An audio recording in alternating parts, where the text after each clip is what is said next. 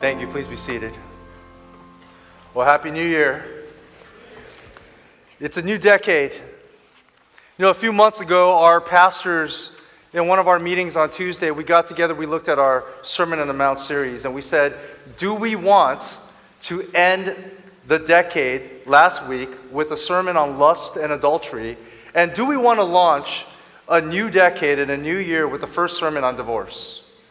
And we considered going topical and saying, well, let's do a one off and preach on something else. But then we remembered our values and our commitment to expository preaching. Yes, there is freedom in the Lord guiding us and leading us to choose a certain book or certain series. And right now we're going through the Sermon on the Mount.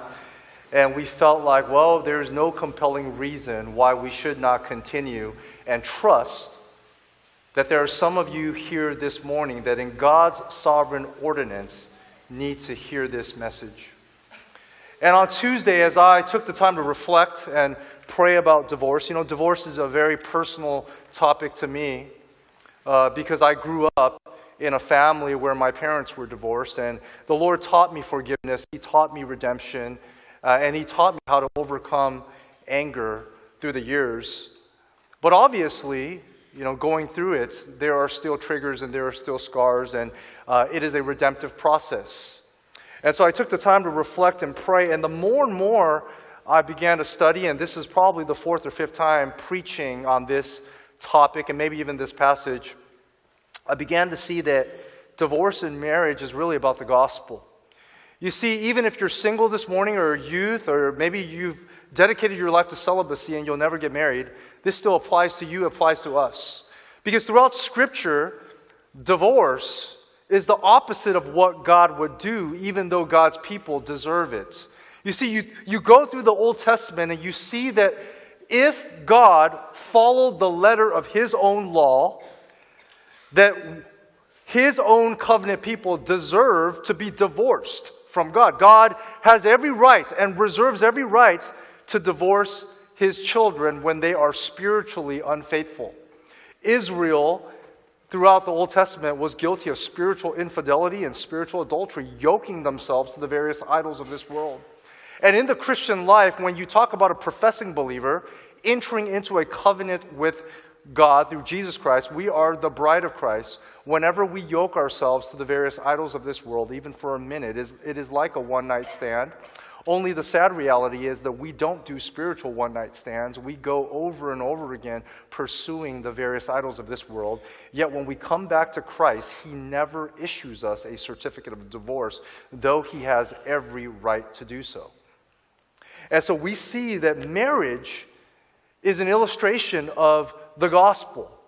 Marriage is never designed and never meant to be easy. In the same way, the Christian life is not designed to be easy. Marriage is not the only means, but it is one means that God ordained for one purpose. The purpose of marriage is to sanctify two individuals, causing two sinners to come together to say, I do, so that they die to themselves, so that they become one. And in the process of dying to themselves, they become more like Christ. That is the Christian purpose of marriage. Marriage is not for everyone. The Apostle Paul was not married. To our knowledge, and I believe it, that Jesus was not married. So, marriage is only one means of sanctification. For some of you, singleness is one means of sanctification, or celibacy. But God uses marriage to deal with sin. And that's why it's hard.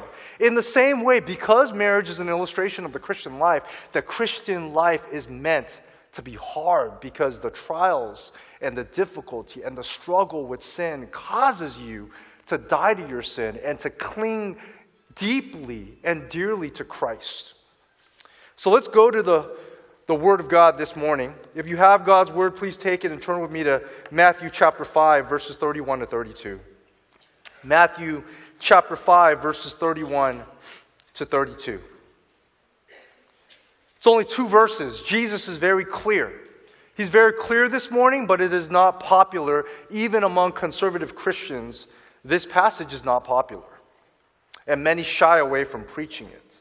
So we'll only have one point. Here's your point before we read the text. The point is don't take divorce lightly because the penalty for destroying God's ordinance is heavy. I'll put it up on the screen for you in a moment. But let's first read the words of Jesus. Jesus says this It was also said, Whoever divorces his wife, let him give her a certificate of divorce. But I say to you that everyone who divorces his wife, except on the ground of sexual immorality, makes her commit adultery. And look at this strong saying, very unpopular even among Christians. Whoever marries a divorced woman commits adultery. This is a strong saying. And what Jesus is doing is he's challenging the thinking of his times, the Jewish thinking that the Pharisees, we see that in Matthew 19, where Jesus revisits this topic, and generally, the common culture, they were taking divorce very lightly. And Jesus is saying, and to our society today, don't take divorce lightly because the penalty for destroying God's ordinance is heavy. I use the word heavy, not hell. And the reason I say that is because divorce will be forgiven. You will have divorced people in heaven. Just as murder can be forgiven, just as anger will be forgiven, just as adultery will be forgiven, divorce can be forgiven. But if you murder someone, you will end up in heaven if you repent and turn to Christ, but Christ doesn't deliver you from jail or the death penalty. Because there are consequences to sin. In the same way, divorce, even if you have a permissible grounds for divorce, it doesn't mean that you will not deal with the baggage of heavy shame and guilt and the pain of facing your children or your loved ones or your family members with the baggage of this heavy guilt and a heavy heart because the consequences for destroying God's ordinance is heavy. It's not light. But the world would want to tell you otherwise is that if you get divorced, you will walk out lighter. You will walk out happier. Your problems will go away. Life will be easier. And that is not what the Word of God says. The Word of God says the ordinance of God is so heavy that anyone who tries to separate it will deal with the heavy consequences. And when we say, let no man separate this union, that includes the husband and wife, not just in a third party or a fourth party. John Piper once said in a sermon, quote, since God is the one who ordains marriage, he's the only one who can end a marriage. And you know how God ends a marriage? He does so by death. End quote. Till death do us part. All right? Jesus takes marriage very seriously. Now, what we see in verse 31, when Jesus says, It was also said, Whoever divorces his wife, let him give her a certificate of divorce, he's referring to Deuteronomy 24. Deuteronomy 24, verse 1. And Deuteronomy 24, verse 1, you can read verses 1 to 4 for the entire context, but for our purposes, I just want you to see verse 1.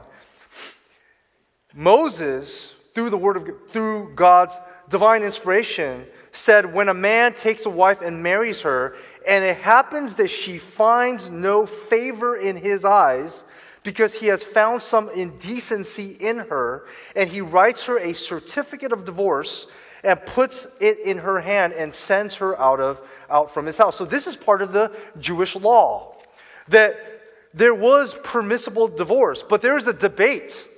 What did Moses mean by indecency? We, in our biblical interpretation of the context of all of Scripture, we see very clearly that Moses was referring to sexual immorality and, namely, spiritual infidelity through adultery. Right? But what happened was among the Jewish leaders of Jesus' day, there was a debate. There were two major schools of interpretation. While the conservative school of Rabbi Shammai interpreted indecency as adultery, and I believe that is the right interpretation of Moses. The liberal school of Rabbi Hillel believed that indecency could refer to almost anything viewed as indecent in the eyes of a husband. So anything as trivial as cooking a bad meal, the husband could, see, could say, That meal was quite indecent. I'm going to issue you a certificate of divorce. And legally, they thought that Moses permitted this. And Jesus is exposing the hypocrisy held by many Jews of his time. The Pharisees sadly held the majority liberal view, and they in, misinterpreted Moses' intent for the certificate of divorce. You see, Moses was not offering a license for divorce, rather, a certificate of divorce was instituted to regulate the rate of sin because divorce, just like in our day, was already happening. You see, a sad reality is divorce is happening inside of the church today, inside of Christian circles. Divorce is prescribed by Christian counselors, sadly, at times. And even when there is not adultery and there is not desertion, Christians are at times counseled to divorce, and even though God's word is very clear. And so we see this as an issue where the thinking of the world begins to creep in to the church. And the solution is pragmatism. It is pragmatic. It is easier, it seems. But what we know spiritually is that no, it's not easier because there's something that goes beyond legal terms or financial settlements. It is the fact that you have to face God. And when you face your children, if you have some, and if you go through a divorce, you're facing God's design. Isn't it very interesting that when you look at a child, the child may look like one of the parents, but really they bear the traits of both father and mother, husband and wife. Children are a reminder of what it means of divorce. Imagine taking a saw and sawing your child in half and making them choose. It's very interesting that God sees divorce from the viewpoint of a child. That's how God sees divorce. You got to think about it that way. Because when you go to Matthew chapter 19, verses 3 to 9, you see the real intent of Moses, explained by Jesus. Why don't you turn there in your Bibles? Matthew 19, 3 to 9. I don't have it for you on the PowerPoint, but uh, Matthew 19, 3 to 9. The Pharisees, and, and this is where Matthew chapter 5 comes into clarity of, of who Jesus is addressing. The Pharisees came up to him and tested him, Matthew chapter 19, verse 3, asking, is it lawful to divorce one's wife for any cause? Now, let me put in some pastoral insight here. This is the church member going to the pastor and saying, Pastor, please tell me that I can divorce. Marriage is hard. I'm not denying that. Reconciliation seems insurmountable. Please tell me that it's okay to divorce. Please tell me it's okay to divorce. Okay? That's what they're asking. And he answered, have you not read that he, he, he who created them from the beginning made them male and female, and said, Therefore, a man shall leave his father and mother and hold fast to his wife, and the two shall become one flesh. And when you and I'll add this, Jesus didn't say it, but when you produce children, they are like coming out of one flesh. Verse 6 So they are no longer two, but one flesh. Whatever therefore God has joined together, let no man separate. And they said to him, Why then did Moses command one to give a certificate of divorce and to send her away? And he said to them, Because of your hardness of heart, Moses allowed you to divorce your wives, but from the beginning it was not so. So basically, Jesus is saying, God, just like it says in Malachi, God never prescribes divorce. He hates divorce. It is not his purpose. What God has joined together, let no man separate. But because you are unwilling to listen, and because divorce is so common in society, and because divorce is creeping into Judaism, and because divorce was common in Judaism, it is permitted because people are unwilling to reconcile because of the hardness of hearts. So the pastor ought to say, yes, even if adultery was committed or desertion you have some grounds, but it's not God's preference. Reconciliation is preferable. But because of the hardness of heart, it is permitted, but there are still consequences. Verse 9, it says, I say to you, whoever divorces his wife, except for sexual immorality, and marries another, commits adultery. So there is a reluctance in Jesus' permission. There is an except for one exception sexual immorality. I mean, it's clear as day. And so this is what we understand Moses was teaching. Michael J. Wilkins, arguably one of the greatest professors that I've ever sat under at Talbot School of Theology, wrote this in one of his commentaries. He explains that Moses instituted a certificate of divorce to do three things. One, to protect the sanctity of marriage from something indecent, which is adultery, sexual immorality, indecent, defiling the relationship. Two, protect the woman from a husband who might simply send her away, simply send her away without any cause. And three, to document her status as legitimately divorced so that she, could, she would not be seen or thought of as a harlot or a runaway adulteress. Meaning, Moses sees Israel, he sees that men are abusing the system early on in a very male dominated society where in the Old Testament it was, it was like women didn't have the right to divorce their husbands back then. And so a, a man can just be like, Well, I think you're indecent, I'm going to send you away. And she has no way to provide for herself, no one wants to marry her. Uh, how do you know she's not a harlot or an adulteress and even be stoned or killed for being accused of that? Moses says, give her a certificate of divorce. He's trying to regulate sin that's rampant. He's saying that people's hearts are already hardened towards God, though they claim a relationship with God. So I don't want divorce, but I will set up some type of regulation because your heart's already hardened. But that is exactly what the children see. What the children see in their parents, they don't understand. And, and even when they do understand, if they ever read Scripture, they're going to see it even more. That they, they say, look, daddy might have committed a sin, but mommy won't forgive. Her heart is hardened towards daddy.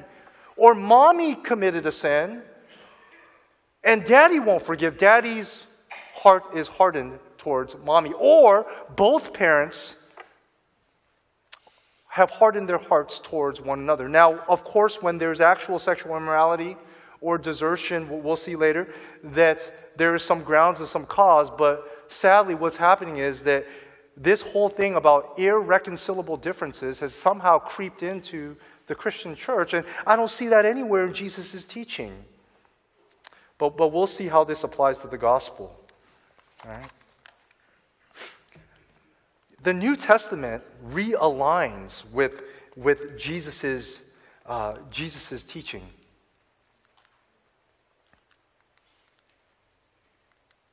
The New Testament realigns with the teachings of Moses. What we see from Matthew 5:32 and Matthew 19:9, it is a teaching that a lot of Christians don't like. It says divorce is allowed on the grounds of adultery. That's it. Later on, the Apostle Paul adds desertion by an unbelieving spouse as permissible grounds for divorce. Because if, if someone commits adultery and they're unwilling to repent and they leave the marriage, then they've deserted their spouse. So desertion and adultery are, are related. Or if you become a Christian and you weren't Christian before and your husband or wife uh, leaves you because you've given your life to Jesus, that is desertion right? There are gray areas, which, since the Bible does not talk about, time does not permit, permit me to get into. But in a Sunday school classroom, you could talk about, so raise your hand and ask them, don't ask me, that is abuse a form of desertion?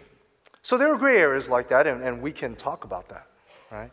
But, number, but clearly, we see number three that reconciliation should be attempted at all costs. If the person guilty of adultery is unrepentant and unwilling to reconcile the marriage, divorce becomes a last resort. This is the unpopular teaching that I have to say. I tried. I tried to look everywhere to find a way out for you, and I couldn't. God's word is clear is that even if your spouse has sexually cheated on you, God's will for you is to forgive and stay in the marriage. That's clearly what it says. That's, that's God's will. That's why Malachi says God hates marriage. Yes, you have, you have the grounds. So you can divorce. You can. divorce on the grounds of sexual immorality. But that is not God's will. But the good news is that the gospel brings healing even to those of you who have wrongfully divorced, right? And we need to get to the gospel. I'm, I'm telling you, Jesus' standard is so high. It is so high, and this is why divorce, this sermon applies to singles. Because you begin to see that how we as humans are wired is the exact opposite of how the gospel is designed. We are wired to say, You did this to me, I do this to you. An eye for an eye. You cheated on me, you're, it's done. Look, the Bible says it. My pastor told me, look, it says it right here. Jesus says it, except for adultery. So I'm going to divorce you because I have the right. Yes, you have the right. But you see how that reveals right there a hardened heart? Now, it's different if, if, if the other person leaves you and doesn't want you. But if the other person is saying, I'm sorry, please forgive me, let's go to counseling, and you say, No, no, I don't want to listen. Look, the Bible says it. That reveals the heart of an unbeliever. I know you don't want to hear that, but that's what Jesus is saying. That's how the world thinks an eye for an eye. And I want you to see today how strong Jesus' teaching is. Look at verse 32. Go back to Matthew chapter 5 and look at verses, verse 32.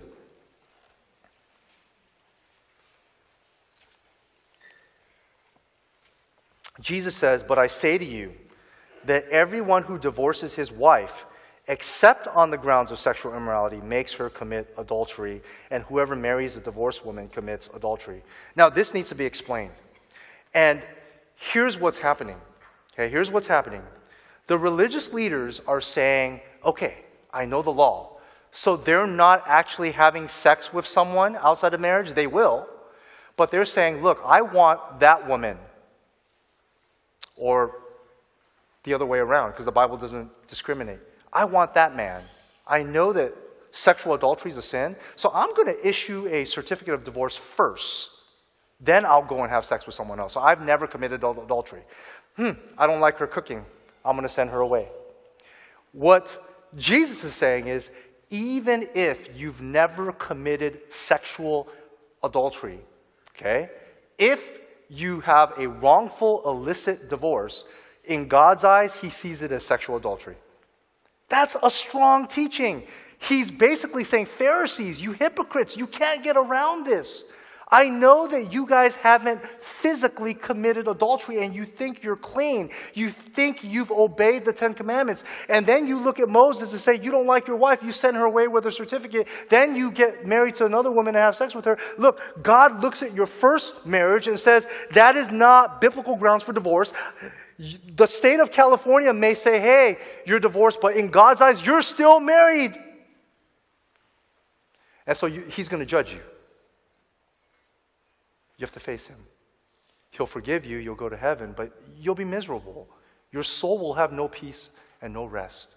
Every time you try to sing a praise song, you're going to be reminded of your sin. And eventually, people can't take it anymore and they desert the faith because they can't face God. But the good news is, we got to get to the gospel. But before we get there, there's still more bad news. Look at the last phrase of verse 32. Isn't that confusing? Whoever marries a divorced woman commits adultery. What are you talking about? Whoever marries a divorced woman commits adultery. I thought that the church prescribes remarriage. Yes, Jesus is not against remarriage when it is a rightful divorce. But again, let me explain it. Jesus is not against remarriage. Remarriage is permitted if the divorce was also permissible in God's eyes. So here's where we need to make it clear. Okay, first let's make what is clear clear. If a woman commits adultery and leaves her husband, then she is unlawfully divorced. If a man commits adultery and then leaves his wife, that person is guilty of the adultery. They leave the marriage. When they remarry someone else, they are not married in God's eyes, and the person who marries them commits adultery. But second, second, it doesn't matter, right? If you remarry. If the first marriage was not rightly divorced, meaning God sees it and he's like, well, that's not grounds. You guys got divorced for irreconcilable differences. In God's eyes, it doesn't matter what the state says, you're still married to your first spouse. And when God sees it and you remarry, he says that's adultery. Wow, the standard is high. The standard's high. So I tried. This week I said, how can I soften this? You know, I, I definitely love my parents. I definitely understand the pain of divorce. I definitely want to see hope. And I look and I look, I look to 1 Corinthians, I look at desertion, I look at all the commentaries, and I just couldn't soften Jesus' teaching. And then I said, here's the hope it's in the gospel. It's in the gospel, meaning if you weren't a Christian and you got divorced and then you got saved, and you're looking at this and say, Can I be forgiven? Yes, you can. There are consequences, but the gospel brings healing. It brings healing to you, it brings healing to your children, it reconciles you to God. Maybe some of you are thinking about, oh man, I, I, I blew it. I blew it. The gospel offers hope. Let me tell you God's standard. God's standard is ironic um, because I mentioned that the gospel contains the power to restore a broken marriage because we're constantly breaking our covenant to God. But the nature of the gospel is to restore us to God. And Christ came to reconcile broken relationships. Right? Christ doesn't issue us a certificate of divorce. Instead, he points back to the cross. And he says, as long as that cross stands, I will not divorce you, even though you are constantly spiritually unfaithful. The big idea this morning this is law with gospel, and then you know we're not done yet. You know, you know we're not done yet. The big idea is permissible divorce regulates sin. That's all it does. It doesn't heal you, it doesn't fix anything. Meaning, even if you rightfully get divorced, it doesn't heal you, it doesn't heal your children. It doesn't. It just regulates the sin, it stops the sin from continuing. But you still need restoration. And only Christ redeems the sinner. Big idea permissible divorce regulates sin, but only Christ redeems sinners. So the gospel truth applies to both marrieds and singles, and here's where we see it. Someone told me over and over again that I need to tell more stories because the Bible's boring and we need stories. So let me tell you one true story about the story of Hosea and Gomer. The Bible's full of stories. If you want to, you can turn to Hosea chapter 1. In Hosea chapter 1, in verses 2 and 3, and verses 6 and verse 8, it says, When the Lord began to speak through Hosea, the Lord said to him, Go take to yourself an adulterous wife. Who would do that? And children of unfaithfulness, because the land is guilty of the vilest adultery in departing from the Lord. So Hosea obeys God. So he married Gomer, daughter of Diblaim, and she conceived and bore him a son. Gomer, and, I just want you to see, Gomer's a mother of three children. Verse 6, Gomer conceived again and gave birth to a daughter. Verse 8, Gomer had another son. So here's Hosea marrying a harlot, marrying an adulterous woman who bears him three children. Now, you go to Hosea chapter 3, and most of you who, are, who have been in the church, you know the story. Gomer is unfaithful. For whatever reason, she returns to a life of whoredom, prostitution.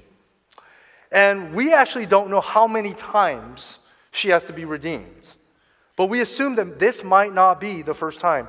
And in Hosea chapter 3, verse 1, it says, And the Lord said to me, Go again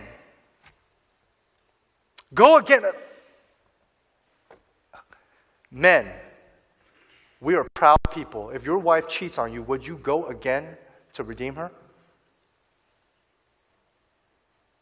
She does it again. Would you go again? Go again. Love a woman. I didn't say respect her. Paul says, love your wife as Christ loved the church. Love a woman who is loved by another man and is an adulteress. Even as the Lord loves the children of Israel, though they turn to other gods and love cakes of raisins. That doesn't mean don't eat raisin cakes. What this means is the raisin cakes were used in pagan worship. Go again, go again. You see that Hosea has grounds. God, she's an adulteress. God, she has deserted me and our three children. Gomer, the mother of our three children, playing the whore. I have every right. And God says, Yeah, that's the point. I have every right to divorce all of my spiritual children, God says, all of Israel. How many times has Hosea gone to redeem his wife from prostitution? And go, find your wife. Where does he go? I just want you to think about this. Where do you go, men, to find a prostitute? Places that you and I would never and should never go. Who do you face? What kind of men, or I don't want to use colloquialism, what kind of sl- sexual slave masters do you have to deal with? What kind of gangsters there do you have to deal with? Who do you, where do you go? Where does Hosea have to go? Into the pit of the sexual slave trade that his wife yoked herself to. He already redeemed her once, and he goes again. Go find her, go search for her. And when he finds her, what do you think he says? Hey, sir, that's my wife. What do you think that gangster is going to say? I don't care if that's your wife. Here's the cost. Here's the price. Look at what it says in verse 2. So I bought her from sexual slavery. I bought her for 15 shekels of silver and a homer and a lethek, which means five to 10 bushels of barley. You bought her? Hosea, she's already yours. She's your wife. But he paid the penalty, he paid the price, he paid the cost. Beloved, do you not begin to see Jesus? Do you not begin to see that we are Gomer? That every single time we say, God, forgive me, forgive me, please. I've, I, I thought that I would find joy in pursuing finance and financial security. I thought I would find joy in sexuality. I thought I would find joy in, in these relations. I thought I would find joy or satisfaction in pornography. I thought I would find joy in materialism. I thought I would for, find joy in pursuing fame or these goals in my career. And look where it's left me. I'm empty again. Will you take me back? And God looks at us and says, I have every right to divorce you but I will not. Not only that, but the way of sovereign election and sovereign grace is that God not only waits for us to come to Him, God, like Hosea, goes in to where no man wants to go and no woman wants to go. He goes in to the, to the darkest places and finds us in the pit of our depravity, in the shame of our sin, and he pulls us out.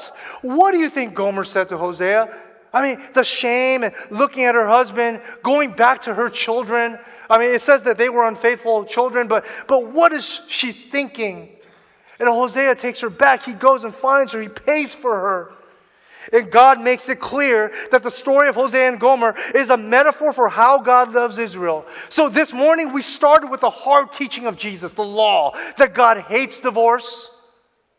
Divorce is contrary to, to his will. It's so strong, yet the gospel is so strong.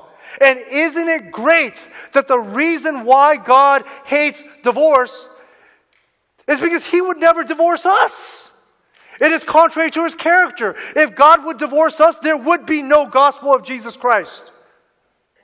And so, even if you've gone through a divorce, rightful or wrong, and you need healing and hope, or if you're a child who has gone through divorce, your, your hope and your restoration and your redemption and your ability and capacity to forgive.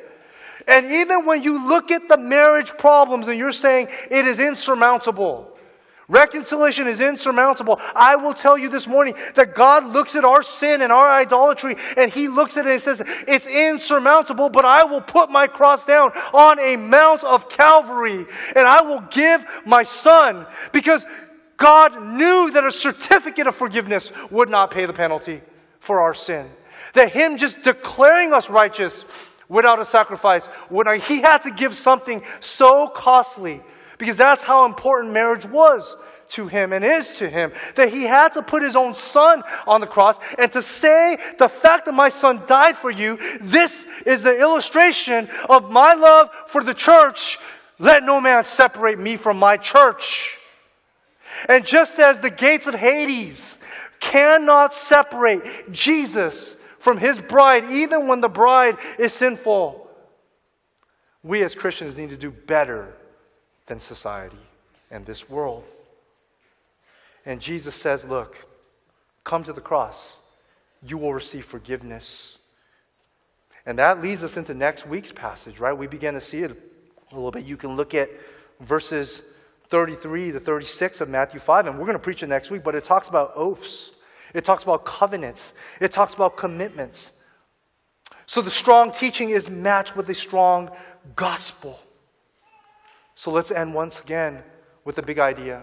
The big idea is this permissible divorce, sometimes necessary, though not preferred. Sometimes it's necessary. It regulates sin, but it does not redeem sinners. All of us need the redemption of Jesus Christ. If you're here this morning and if you don't know Jesus, come to him. Respond to the gospel. Jesus Christ came, he died for your sins, he bore your shame, he bore your guilt. He bore the penalty of hell. He bore the wrath of God. He died. Three days later, God raised him from the dead. And if you repent, if you confess, and if you turn your life to Jesus, He will not only forgive you, it's not just a declaration, He makes you whole. He declares you His and forgiven, and then He sanctifies you and makes you whole. He takes what is broken and He makes us complete. Let's pray. Father, We come before this hard teaching this morning and we see the high requirement of the law. At the same time, Lord, when we, when we look at all of Scripture, Lord, we see the high cost in which you paid to purchase us as sinners. We see your love through Hosea to Gomer we see, Lord, how we are all guilty of spiritual infidelity and spiritual adultery, yet you pursued us and bought us back, and you made us your own. You redeemed us, and you cherished us, and then you formed us so that we would be the bride that we couldn't be. Father, I pray for all of the marriages in this room. Marriage is hard, it is not easy. I pray for healing. I pray for conversations and reconciliation to happen. I pray for the power of the Holy Spirit to be manifested in those in this room who profess to be believers.